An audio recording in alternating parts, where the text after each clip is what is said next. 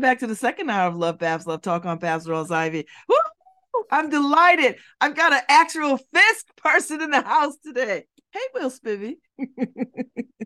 Unmute yourself and let's get into it. so you need you need the you need the babies there. You need the babies there to do do the technology work. Good morning. Good morning, Babz.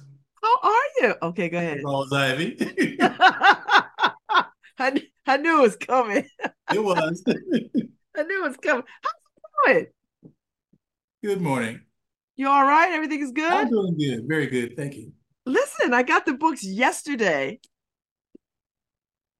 Nice. Nice, nice, nice, nice. All right, so let me tell people a little bit about you. Because it's on the back of the book. So, so William Spivey hails from Minneapolis, Minnesota, and is a graduate of Fisk University. He's the proud father of three adult children and nine grandchildren, all girls. Hashtag girl granddad. We love that. Uh, he and his wife Carol, the very beautiful Carol, uh, reside in Palm Coast, Florida. I have no no idea where that is, but it's in Florida, which a i.e. Jurassic Park. So So his other works include Estranged Americans, Fallacies of Freedom, Citizenship, and Racism, along with uh, a contributing chapter in the anthology Field Notes on Allyship, Achieving Equality Together. So Strong Beginnings is the first uh, of a trilogy, and keep both eyes out for the next installment, Zane's Chillin', uh, coming out in 2024. And you can follow him at William Spivey, uh, and on Medium uh, williamspivey.medium.com. Hey, hey, hey. All right, so let's let's let's talk about uh, estranged Americans, uh, fallacies of freedom, citizenship, and racism. So t- talk to me about um, uh, why you felt compelled to write this book and what is it about? Because I I haven't had a chance to read it. I just kind of glanced through.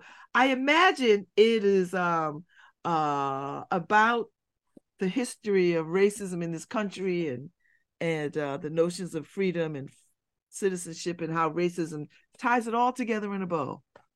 it's a collection of 26 essays, and okay. they were written over a period of time. And uh, the ones I selected are, you know, evergreen. They're not tied to a particular moment in time, like some of the political stuff I write.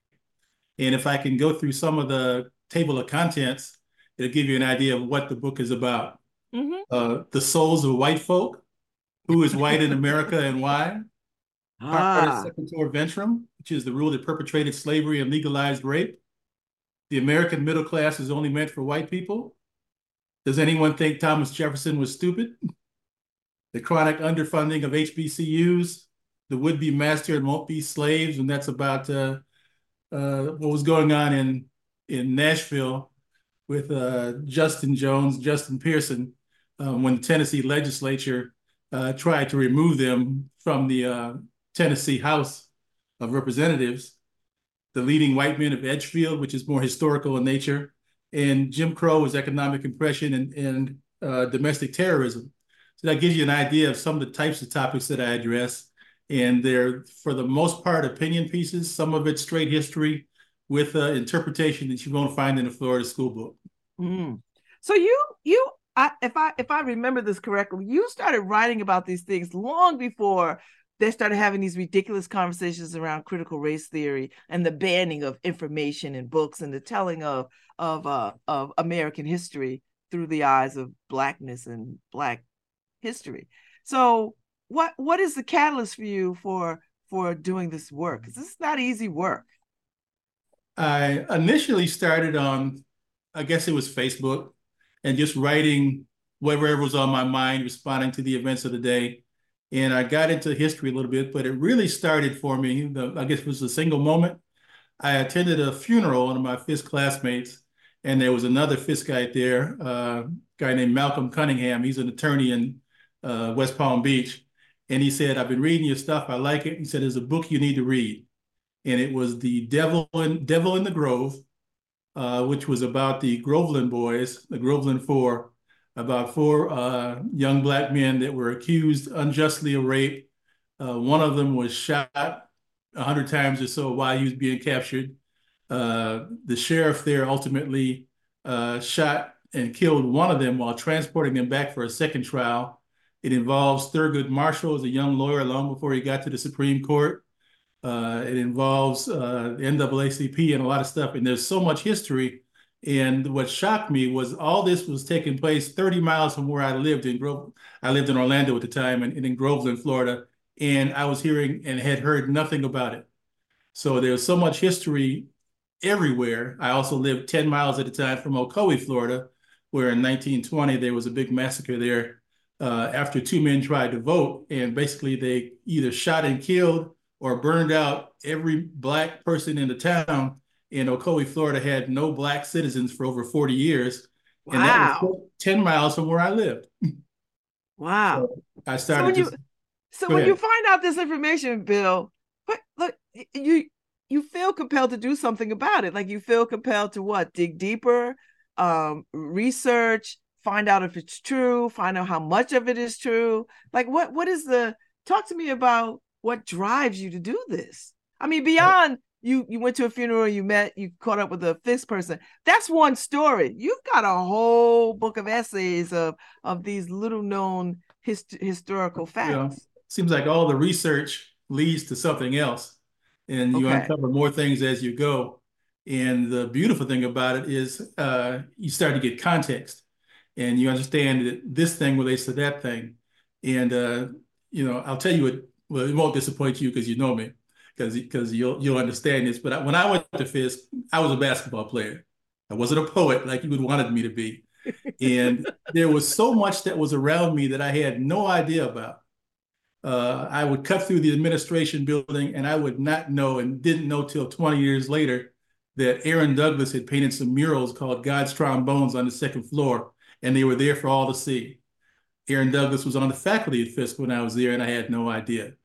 I had been to uh, Kelly Miller Smith's church, and uh, it didn't mean anything to me. And, only later did I realize he was one of the freedom riders and involved in that movement. And there was so much history right around me that, you know, besides the stuff you couldn't help but know about, like the Jubilee Singers, that I wasn't aware of and just had no concept of until I started, you know, really looking into these things.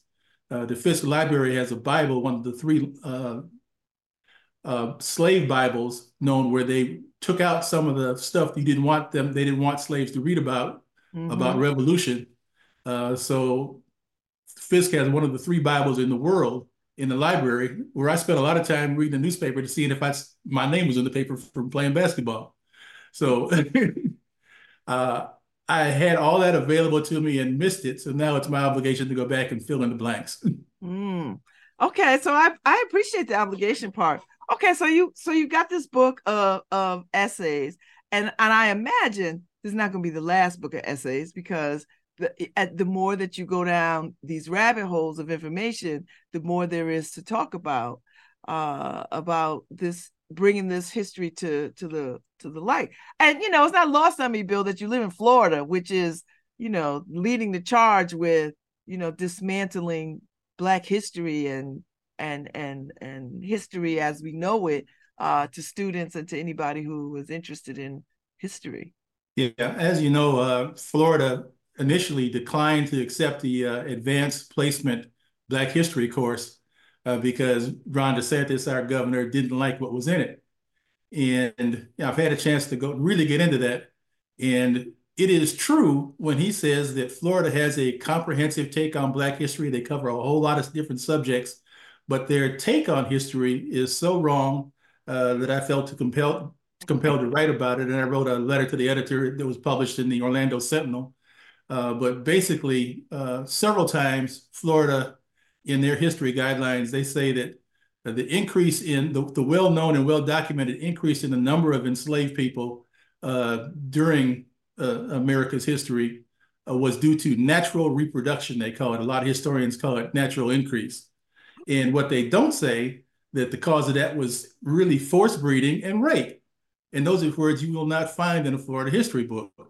And also, the Florida history book will tell you about any abolitionist they could find, any white abolitionist they could find, and tell you about all the intent of white people to do better. And they'll tell you about Lincoln's intent. They'll tell you about everybody else. And nobody will say it like Patrick Henry said it, when he said he can't believe that he was so lazy that he couldn't do anything about except accept the value of his slaves that uh and that the Christians accepted it. And it's just it's crazy. So you will not get an honest view about uh, black history in Florida although they cover a lot of subjects. Mm. okay. I appreciate that. And thank you for doing that because I think we I think we are so under siege. And I think that everyday ordinary people have to sort of be about the business of doing what you're doing is to seek out this information and then elevating it on whatever platforms that they have at their disposal. Otherwise i think this history this rich history will be lost. Yeah um and i've got grandchildren of five of which are, are pretty local to me. And uh, they're an hour away so i see them quite regularly. And they're now getting to the point where you know the oldest of that group are now 10 and 11 and uh, one just turned 12. And, you know, I asked them, what are you learning about history? And they tell me, and they said, we, we learned about Ruby Bridges. I said, okay, well, what did you learn about Ruby Bridges? And uh, my, uh, my favorite, I can't say that. one of them. uh, all the others will just have to forgive me. But okay, one of them said you're gonna have to you're gonna have to up uh, that that Christmas list now. My favorite for this type of conversation, uh, she told me that Ruby Bridges was uh, bullied and that she was uh, uh, aware that she had to go to classes by herself and that you know people were yelling and screaming at her and things like that. I said, "Oh, did you learn that in school?" He said, "No, I saw a movie on Disney Plus." I said, did they teach you about it in school? I said, she said, no. And uh, I talked to the others, um, and none of them really had any concept of what she went through. And even if you look through the publicly available information, you can see, and there's a famous Norman Rockwell painting yes. of Ruby walking with a couple of marshals, uh, and you, that's all you see in the background. You never see the crowd like you might see from Little Rock Central yelling and screaming and hurling insults and calling her you know, names. And uh, it's like it's already, the tale has been whitewashed. And so you know that, you know, she was the first black child to integrate a school in New Orleans. And yeah, that's a good thing, but you don't hear about any of the bad things associated with it. That's true. And she's very much still alive. Like she's, you know, she's in my age cohort, right? Like she's relatively yeah, young and she's woman. a civil rights activist. She's she's written a few uh, graphic novels and children's books uh, describing her experience. And uh, I've given a thought to uh, collaborating with my grandchildren and writing a book about their interests and what they want to know about Black history. But I'm working on toning it down so it's still age appropriate because I haven't done age appropriate as of yet. well, that you know what that might be fun. I mean, I think you could learn a lot when you when you try to explain history to children. Uh, but I think it's a necessary act because if if they don't get it, if our children don't get it from us, where are they going to get it from? You know, so now, this is what I love is that they ask great questions. Mm-hmm. And when they ask a question, I feel that opens the door for me to say whatever the answer is. uh, but if they don't ask, I'm not trying to impose on them and start, you know, telling them about, you know, from some of the things I could talk about. I, I I get that. Okay, so so this book is out. People can buy it. People can get it. People should get it. They should read it. It's well done. I can't wait to pore over it. Pore over it. Uh, thank you for signing it. I appreciate that. Now we move on to the next book, which I think I know a little something about. Strong Beginnings, which I I love the way this looks. Like I love this this cover. So talk about this story, and it has uh, historical overtures in it as well. Uh, but talk about this story, and and I mean this is a work of fiction uh, historical fiction, which which seems to be all the rage right now. Like my sister friend Victoria uh, Christopher Murray has a historical uh, book out uh, with a co-author on uh, on uh, um, Roosevelt, the woman that was friends with. Was the the uh the the librarian for uh uh one of the richest uh land barons in the country at that particular time uh, the, I think it's the Vanderbilts um and then she has another book, another historical book, fiction book out. So um, there's a couple of folks who are who are writing uh, fiction, nonfiction with uh, uh, historical reference to it. Talk about this. Talk about the strong the strong uh beginnings because the, the the name of the family is called strong that's correct okay and uh the inspiration came from it initially uh, i have a friend uh from the strong family uh that mentioned her grandfather was lynched. And you know that really got me thinking. Said, how do you even deal with that? And the truth is that she didn't know a whole lot about the circumstances. And uh you got to feel like that's a thing that's going to affect your family. And also I'm thinking that you know every black person that's been in America for a few generations is not too many degrees away from somebody that's been lynched. Um, so you know I started working from that story um, without having any real information about it. But there was also another lynching that took place nearby, a real lynching called the Moores Ford Bridge lynchings, uh, mm-hmm. where four two couples were killed and, and shot on a bridge uh, over 100 times each. Uh, and uh, in my story, without giving away too much, uh, the grandfather of the person that I know witnessed the Moores Ford Bridge lynchings and was seen by a boy who later revealed that he saw him there. Uh, the grandfather was killed, and the family had to leave town and uh, you know and get away. But then 50 years later, it all comes back and they end up going back to Covington, Georgia, to resolve that uh, that matter. So how do you now this there's love stories in this thing, right? Like there's there's it's not all it's not it's not dreary. It's it's a story of a family and their ups and downs and they've got love interests and challenges and tension. So how do you how do you incorporate that into a story with such heavy historical uh, over overview? Well, uh, the, several years ago, when you pointed me to to NaNoWriMo, uh, I understood that they were plotters and pantsers, uh, people that write by the seat of their pants, and I'm one of those.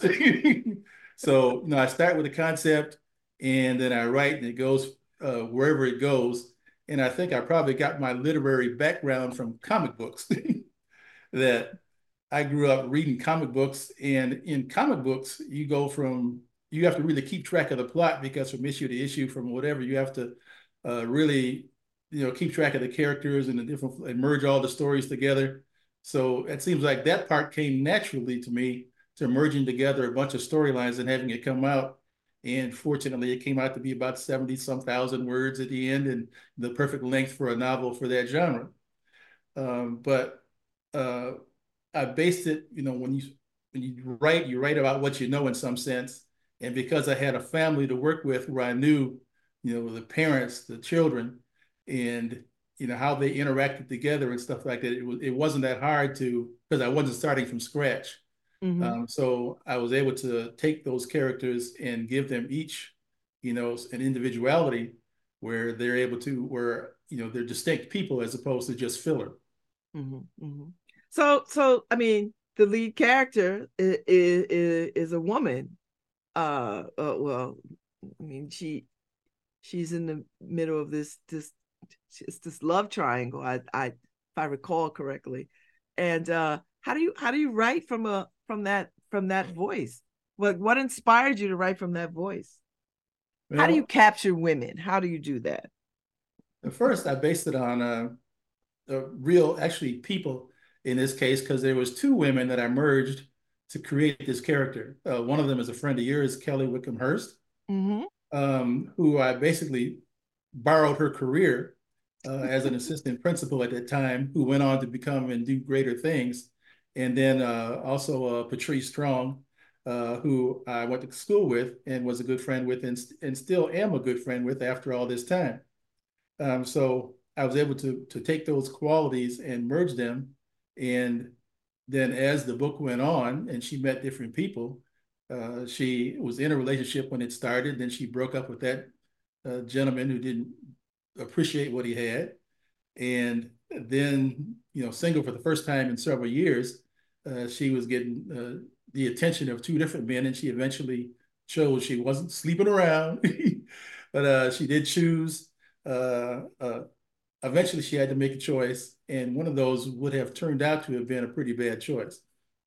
Oh, and so so how do you how do you keep up with the tension? Like did did you read other books? Are you a romance reader? Are you a are you a a, a black women reader uh, author reader? Like like how do you how do you how do you write books of uh fiction uh that can satisfy uh uh the strong fiction readers out there who like historical uh romance and drama and intrigue well, I'm, I'm, waiting for the reviews to come in, so the jury's out as to whether they're satisfied or not. yeah, but how, I mean, but you know, you, you must you must have some some some inkling of of this because you wrote this. This is your this is your baby, and and you and you've taken a great deal of care with this. Um, uh, were you nervous about this? Did you feel like, oh, I don't know if I could do this, or like what was the the what propelled you? What kept you going in terms of finishing this? Um, I found that finishing it was not that hard. I was always a voracious reader, even in like second grade, where you know those were days where you could walk to the a kid could walk to the library and, and get a book and bring it home and go back and feel safe. Um, but uh, you know, when I got to Fisk, you know, I I took I met a, an instructor called Dr. L.M. Collins, who was an amazing inspiration. And he taught a Harlem Renaissance class. He taught, you know, several different English classes. And I wasn't an English major, um, but I took every class that he offered. And I get inspired by reading a lot of, uh, you know, besides Langston Hughes and Zora Neale Hurston, you know, Countee Cullen and some of the people that you might not uh, be so aware of. And I always read, and I, you know, after college, uh, was right around the Watergate area, and I read everything political, everything associated with Watergate, and all the different uh, biographies and autobiographies, and kept on reading. I was in Book of the Month Club, so reading was always something that came naturally natural to me. Mm-hmm. Writing, uh, you know, besides what I started writing my little essays on uh, Facebook, I ran into this this woman that believed in magic. and she was quite an inspiration to me. And we would go over some of the stuff that I was writing and I would read it to her. She'd make me read it to her. I didn't, I wasn't really comfortable reading it to her, but I'd read it out loud. And then she would invite me or encourage me to consider a different point of view, which was her way of telling me this is what you need to do and just stop being an idiot. so uh, my a lot of my growth came through that process. And uh, I'd like to thank you, Babz Rawls Ivy, for your help in in helping me to be a writer, pushing me to do things like NaNoWriMo, pushing me to enter contests, pushing me to write, write, write, write, write, and then how to go over the stuff and review it. So I, would like to thank you as being partially, if not fully, responsible for the works I have out now. Well, you you are kind to say, but I, you know, listen, you are you were already a writer. You were all you already had the tools. I just, you know, I just blew in and just like, okay, you know, I was like the wind a little bit, and uh, but you, it was really, really, you just, you just, you had, you had all the good stuff. So, and so now I understand this is going to be a series of books. Like this is, I mean, you've already tempted us with the the next iteration of this, the the um, um the, the next body of work that is connected to this. Yeah, Zane's Zane's chilling is next. And talk to me about that. What is that about? You'll find what as I was writing Strong Beginnings, uh, what I found was that I kept was pulling towards another genre actually. That uh, you know, a lot of what I wanted to write was not just historical fiction, but also maybe a little bit of sci-fi and fantasy. Oh, that's a big deal right now too. Like that's a huge deal. Yeah, Zane's Chilling goes into a little bit more of that realm and while it has some crossover characters from Strong Beginnings, uh, I'm really still unsure in my mind as to which one people should read first. Because um, mm. you can hmm. read either one first and not be lost. Although if you read, uh, if you've read Strong Beginnings first, you know, all of a sudden you'll recognize, hey, I know that character, or hey, I know that character, and then find out that their character was more to them than you originally thought. And uh, there's some characters in Strong Beginnings, like say uh, Mercer is a character that um, let me just say that Mercer turns out to be somebody that's that's famous, and uh, Mercer is their middle name. Um, so, mm-hmm. um, so I, I, I, think I know this. you might. And uh, you know, the book's not coming out until 2024. Um, so, you know, the good news is it's already written, and I was going through uh, some of my uh, notes when I was talking to my friend Roger about some some material I shared with him a few years ago, and uh, I looked back and I saw I had the first twelve thousand words written of the third in the trilogy. So, uh, is it okay to cuss on this show? No, you can't. It's a family show. Okay, just a second. Jackson once said on her live album that you know all the stuff I got coming out. uh, um, so the next uh, book of essays is going to come out before Black History Month. It's all going to be uh, so next month is going to be an essay uh, collection about black all the Black history you won't read about in Florida textbooks, mm. and it's going to be probably about 35 essays because I'm going to leave out all the pictures this time. I found out that you know the printing costs with all the pictures I had in the, in the in the Estranged Americans drove up the cost of the book. So I'm trying to lower the cost of the book. So I'm going to eliminate a lot of the pictures. Oh, okay. Um, but okay. that's going to be ready, and it's going to be what I'm hoping would be something people can sit on their table and you know it'll cause some uh, discussions. Because uh, I think uh, one of the things in this book is, did you think Thomas Jefferson was stupid? Uh, Thomas Jefferson uh, is credited for ending the international slave trade, which he, did in 1807. Um, but what he, the reason he did it was to increase the price of domestic bred slaves, the ones that are being forced bred and raped, and to eliminate competition. So there was no path towards finally eliminating slavery on his mind. It was simply to increase the value of the ones he had because uh, Virginia and Maryland and Delaware had excess uh, enslaved people because they had ruined the land by not rotating crops and doing some other stuff. So all the tobacco they, they were growing uh, wasn't as profitable, and they had people they couldn't use it that were in need further south, you know, for indigo and rice and, and cotton growing. So uh, Thomas Jefferson gets credit for being a benevolent slave owner, where in the uh, nailery that was on his his land, they were whipping the teen boys to increase productivity. And there was a historian called Edwin Betts that found a letter describing it and he covered it up because it didn't meet the narrative. So, mm. uh, and Thomas Jefferson wrote a letter to George Washington uh, saying that you can increase the your profits by four to 10% by putting your money into enslaved people uh, and having the women have a baby at least every two years um, so this is the Thomas Jefferson that I know, and he wasn't stupid. He was he was a bright man, and as you'll find out in if we ever get to Buckingham, uh, Buckingham uh, Jefferson, which is another one of my books that's down the road, uh, that you'll find out that Thomas Jefferson stuttered. You've never heard of Thomas Jefferson's speech, or seen it. He stuttered. He had a bad stutter, and had he not had a stutter, he he might have been able to been a little bit more of a player with white women and not have to deal with a 14 year old slave girl. So that's the kind of stuff I write about. oh yeah, they yeah yeah Florida Florida can't handle this. no, nowhere in America can handle this. I mean, this is this is good conversation though, because I think um I think uh, in lieu of, of how we are banning books at the moment and and trying to uh, white out uh, Black people's contributions to this country and to the world, uh, that these conversations are necessary. And uh, maybe some reading groups will spring up out of uh, e- either one of these books, uh, actually, because I think people appreciate. Um, I mean, I think I think it's palatable when you when you can create a book like Strong Beginnings and talk about history um, and wrap a, a, story around it um, as opposed to uh, just giving people like hard unadulterated truth.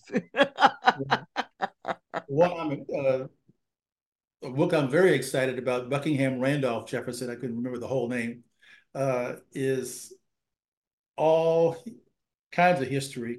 It involves thomas jefferson it involves Sally Hemings. It involves the uh, Nat Turner, um, Denmark Vesey, and there are stories that involve those events and how they affect the actual people.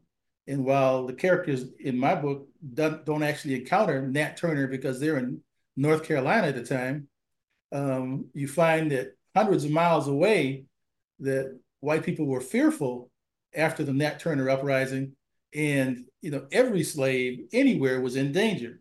Yeah, um, yeah. And, uh, I was uh, actually I first got a glimpse of that watching I think Roots two, uh, when he had a, a, family there that you know the the owner I think it was Chuck Connor or somebody almost shot his one of the people that he owned Chicken George, uh, his son because uh, he was afraid that he was going to revolt against him, just because of, the, of what had happened with Nat Turner. You see some of that impact where there, there, a situation is created where lives are at stake because something happened hundreds of miles away that they weren't involved in.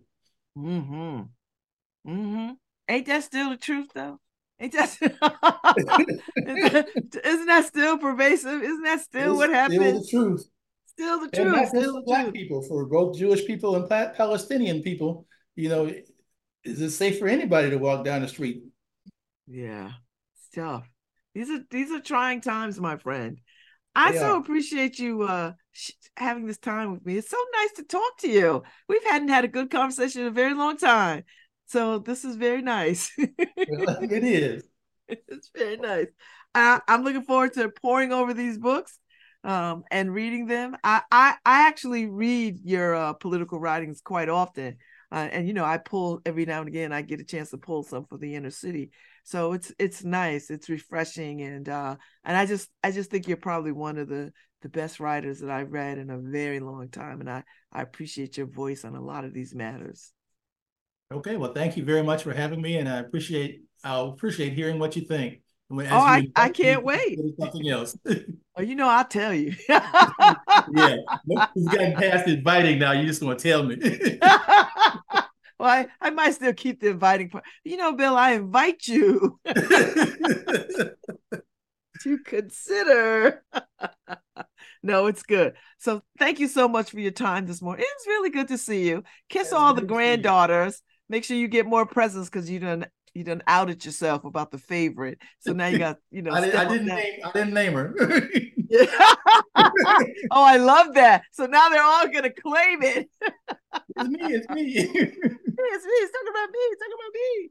Oh, that is very smart and very shrewd. So and uh, and say hi to Carol and uh and we'll talk again my friend okay and she gets credit for the cover of strong beginning i know I, I i i love this cover like this is such a beautiful cover. It really is. When I saw it, I was like, "Ooh, I love these very black people." So nice job, nice job, Carol, illustrator. Very nice. So, all right, Bill. Thank you so much for your time this morning. It was lovely. All right, thanks you. again. All right, we'll, we'll talk again. We got more to talk about. all right, okay, Harry. Uh, I'm out. I'll be back tomorrow. Y'all have a good rest of your day and uh meet out there in these streets. Bye, Bill.